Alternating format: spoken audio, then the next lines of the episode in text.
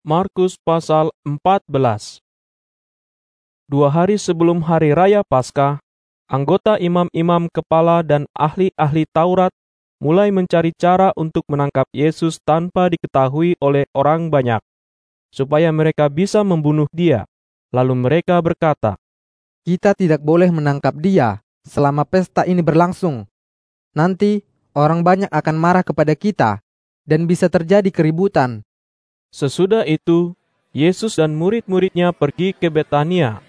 Mereka makan di rumah Simon yang juga disebut si penyakit kulit.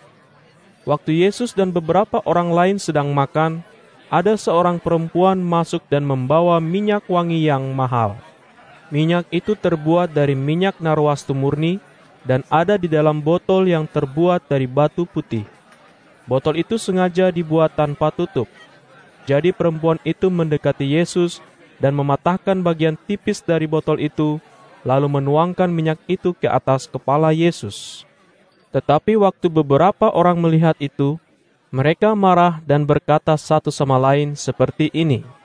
Kenapa minyak wangi itu dibuang begitu saja? Karena kalau kita menjual minyak itu, tentu kita akan mendapat uang yang banyak sekali. Lalu uang itu bisa kita bagi-bagikan kepada orang-orang miskin. Tetapi Yesus berkata kepada mereka, Biarkan saja dia, tidak usah kalian tegur dia, karena perempuan ini sudah melakukan perbuatan yang baik kepadaku. Karena orang-orang miskin akan selalu ada di sekitar kalian, dan kapan saja kalian bisa membantu mereka. Tetapi aku tidak akan selalu ada bersama kalian. Sebenarnya, dengan menuangkan minyak wangi ke atas kepalaku, dia sudah mempersiapkan tubuhku untuk dikuburkan. Ini sajalah yang bisa dia lakukan untukku.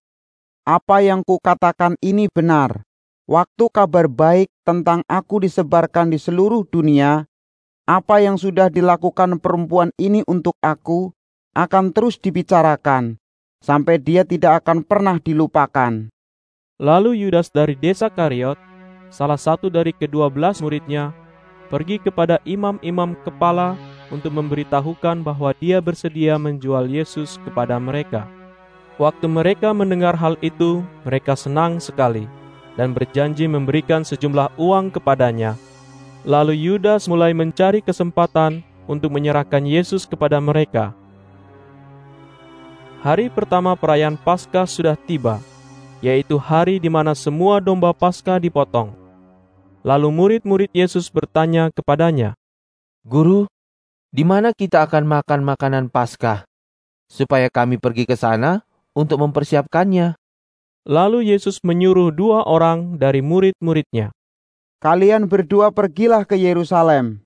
Di sana kalian akan bertemu dengan seorang hamba laki-laki yang sedang membawa bejana tanah liat berisi air. Ikutilah dia terus. Waktu dia masuk ke dalam rumah, kalian juga ikut masuk dan berkatalah kepada pemilik rumah itu, "Bapak, guru kami menanyakan kepada Bapak, di mana tempat makan makanan Paskah untuk dia dan kami murid-muridnya?"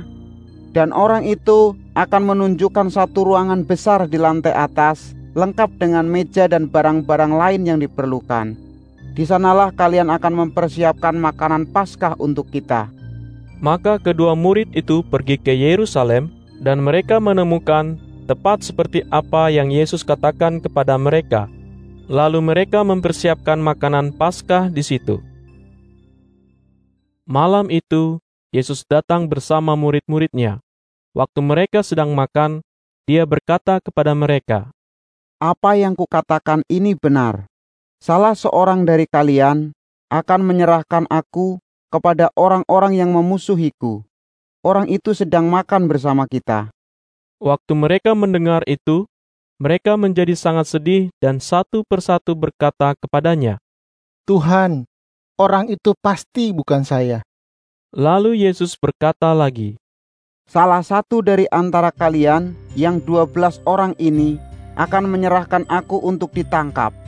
Sebentar lagi dia itu akan mencelupkan rotinya ke dalam piring yang sama dengan aku. Sepertinya dia masih sahabatku. Karena sama seperti yang sudah ditulis dalam kitab suci, anak manusia, yaitu aku, memang sudah ditetapkan mati dibunuh. Tetapi kasihan sekali, dia yang menyerahkan aku kepada orang-orang yang memusuhiku. Dia akan mendapat hukuman yang sangat berat sekali, sampai dia akan berpikir bahwa lebih baik kalau dia tidak pernah dilahirkan. Waktu mereka sedang makan, Yesus mengambil roti dan mengucap syukur kepada Allah untuk roti itu. Lalu dia menyobek-nyobek roti itu, dan saat dia memberikan supaya setiap mereka makan dari roti itu, dia berkata, Ambillah roti ini dan makanlah, inilah tubuhku. Sesudah itu, Yesus mengambil cawan yang berisi air anggur, lalu dia mengucap syukur kepada Allah. Saatnya dia memberikan supaya setiap mereka minum dari cawan itu, dia berkata, Inilah darahku yang akan ditumpahkan untuk banyak orang. Darah kematianku menjadi tanda bahwa perjanjian yang baru antara Allah dan manusia sudah sah. Lalu mereka semua minum, dan Yesus berkata lagi, Apa yang kukatakan ini benar.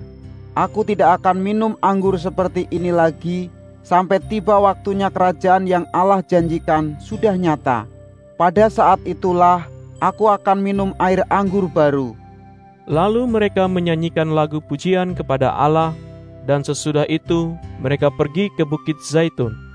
Pada waktu mereka sedang berjalan, Yesus berkata kepada murid-muridnya, "Kalian semua akan lari meninggalkan Aku, karena Allah sudah menetapkan bahwa akan terjadi kepadaku sesuai dengan yang tertulis dalam Kitab Suci.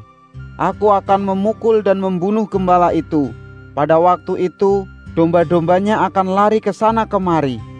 Tetapi sesudah Allah menghidupkan aku kembali dari kematian, aku akan duluan pergi ke daerah Galilea. Lalu Petrus berkata, Biarpun semua teman lari meninggalkan engkau, tetapi saya tidak. Lalu jawab Yesus kepadanya, Apa yang kukatakan ini benar. Malam ini sebelum ayam berkokok dua kali, kamu sudah tiga kali menyangkal aku sebagai gurumu. Tetapi Petrus menjawab lagi dengan tegas, Kalau memang saya harus mati bersama engkau, saya siap. Karena saya tidak akan pernah berkata bahwa saya tidak mengenal engkau. Dan semua murid yang lainnya berkata seperti itu juga. Sesudah Yesus dan murid-muridnya sampai di satu taman yang bernama Getsemani, dia berkata kepada mereka, "Kalian duduk di sini, karena aku mau pergi berdoa." Lalu dia mengajak Petrus, Yakobus, dan Yohanes ikut bersamanya. Waktu itu Yesus sangat sedih sekali dan hatinya sangat tidak tenang. Lalu dia berkata kepada mereka, Hatiku sangat sedih sekali, seperti mau mati rasanya kalian tinggal di sini. Teruslah terjaga sambil berdoa. Lalu Yesus berjalan sedikit jauh dari mereka, kemudian dia berlutut dan berdoa supaya dia bisa lepas dari kesusahan yang sudah dekat. Kalau Allah menghendaki, dia berdoa seperti ini. Abah, Bapak. Engkau mampu melakukan segala sesuatu. Tolong lepaskan kesusahan ini dariku. Tetapi aku minta jangan kehendakku yang jadi. Tetapi biarlah kehendak Papa saja yang jadi. Sesudah selesai berdoa, dia kembali kepada ketiga muridnya itu dan dia menemukan mereka sedang tertidur, lalu dia berkata kepada Petrus, "Simon, apakah kamu sedang tidur? Ternyata kamu tidak sanggup terus terjaga sambil berdoa selama satu jam saja." Lalu Yesus berkata lagi, "Sadarlah terus sambil berdoa, supaya kalian masing-masing tidak jatuh ke dalam dosa waktu iblis mencobai kamu. Memang rohmu mau berbuat yang baik, tetapi secara badani kamu lemah. Lalu Yesus kembali lagi ke tempat yang sama untuk berdoa, dan doanya untuk hal yang sama. Waktu selesai berdoa, dia kembali dan menemukan mereka sedang tertidur juga, karena mereka terlalu mengantuk. Waktu dia menegur mereka, mereka diam saja. Mereka merasa sangat malu sekali dan tidak bisa memberikan alasan yang masuk akal untuk menjawabnya. Sesudah itu, Yesus pergi lagi berdoa untuk yang ketiga kalinya, dan waktu dia kembali lagi kepada mereka, dia berkata, Kalian masih tidur dan istirahat juga ya? Sekarang cukup, waktunya sudah tiba. Lihatlah, aku anak manusia akan diserahkan ke dalam tangan orang-orang berdosa. Bangunlah, mari kita pergi. Lihatlah, orang yang menyerahkan aku kepada orang-orang yang memusuhiku sudah datang. Waktu Yesus masih berbicara, tiba-tiba Yudas, yaitu salah satu dari kedua belas muridnya, datang dengan orang banyak. Mereka membawa parang dan tongkat kayu. Mereka adalah orang-orang yang disuruh oleh para imam kepala, ahli-ahli Taurat, dan para pemimpin orang Yahudi. Sebelumnya, Yudas sudah memberitahukan kepada mereka, Orang yang saya peluk, itulah Yesus. Tangkap dia dan jaga dia baik-baik. Waktu Yudas tiba, dia langsung mendekati Yesus dan berkata, Guru, Lalu dia memeluk Yesus, dan orang-orang itu langsung menangkap Yesus. Tetapi salah satu murid Yesus mengeluarkan parangnya dan menyerang seorang budak imam agung. Tetapi dia hanya berhasil memotong salah satu telinganya sampai putus.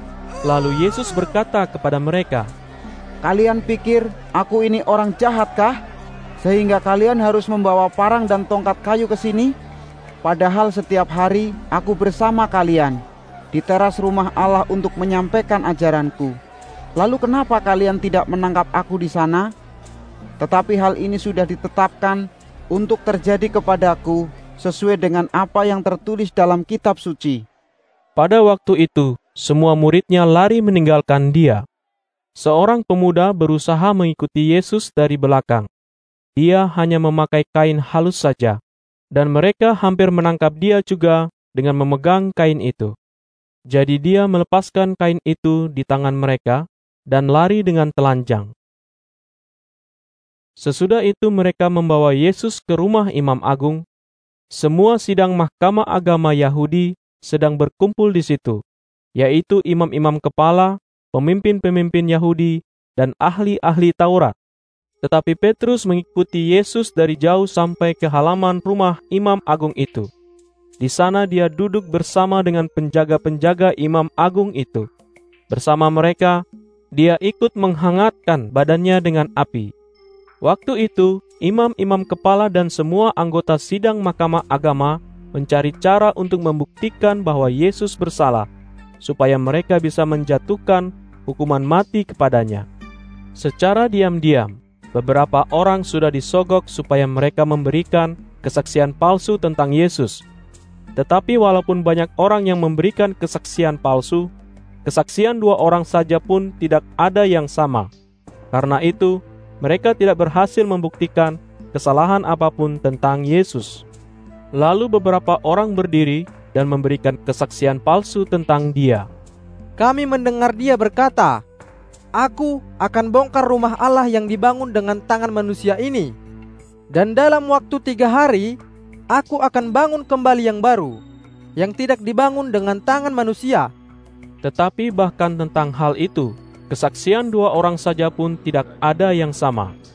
Lalu Imam Agung berdiri di hadapan mereka dan berkata kepada Yesus, Kenapa kamu tidak menjawab apa-apa?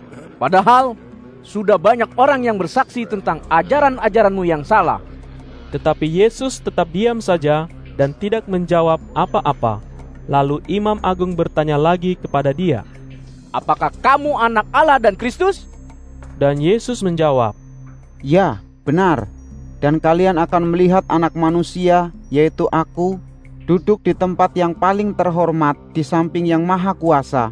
Juga waktu aku datang dari surga, kalian akan melihat aku datang dalam awan. Waktu mendengar itu, untuk menunjukkan kemarahannya, Imam Agung merobek-robek baju tipis yang sedang dia pakai, dan berkata, Buat apa kita mencari saksi-saksi lain lagi? Kalian sendiri sudah mendengar dia menghina Allah. Jadi, bagaimana menurut kalian? Lalu mereka semua memutuskan untuk menjatuhkan hukuman mati kepadanya. Sesudah itu, ada di antara mereka yang mulai meludahi dia. Mereka juga menutup matanya dengan sepotong kain, dan sambil memukuli dia, mereka berkata, Kalau kamu seorang nabi, coba tebak siapa nama orang yang baru saja memukul kamu. Kemudian penjaga-penjaga imam agung itu pun memukuli Yesus sambil membawa dia keluar. Waktu semua itu terjadi, Petrus masih menghangatkan badannya di dekat api di halaman rumah imam agung. Lalu seorang pembantu perempuan dari imam agung itu datang. Waktu dia memperhatikan muka Petrus di terang api, dia berkata kepadanya, "Kamu juga salah satu pengikut Yesus orang Nazaret itu, bukan?" Tetapi Petrus berkata, "Saya tidak tahu dan tidak mengerti apa yang kamu katakan." Lalu dia pergi ke pintu pagar masuk. Pada saat itu juga ayam berkokok. Waktu pembantu perempuan itu melihat Petrus lagi, dia mulai berkata kepada orang-orang yang ada di situ, "Orang ini juga salah satu dari mereka yang ikut Yesus." Tetapi Petrus menyangkal lagi, "Bukan." Tidak lama kemudian, orang-orang yang berdiri di situ berkata kepada Petrus, "Betul, kamu juga salah satu dari mereka, karena kamu juga orang Galilea." Lalu Petrus mulai bersumpah, "Demi Tuhan, saya tidak kenal sama orang itu." Waktu itu ayam berkokok untuk kedua kalinya.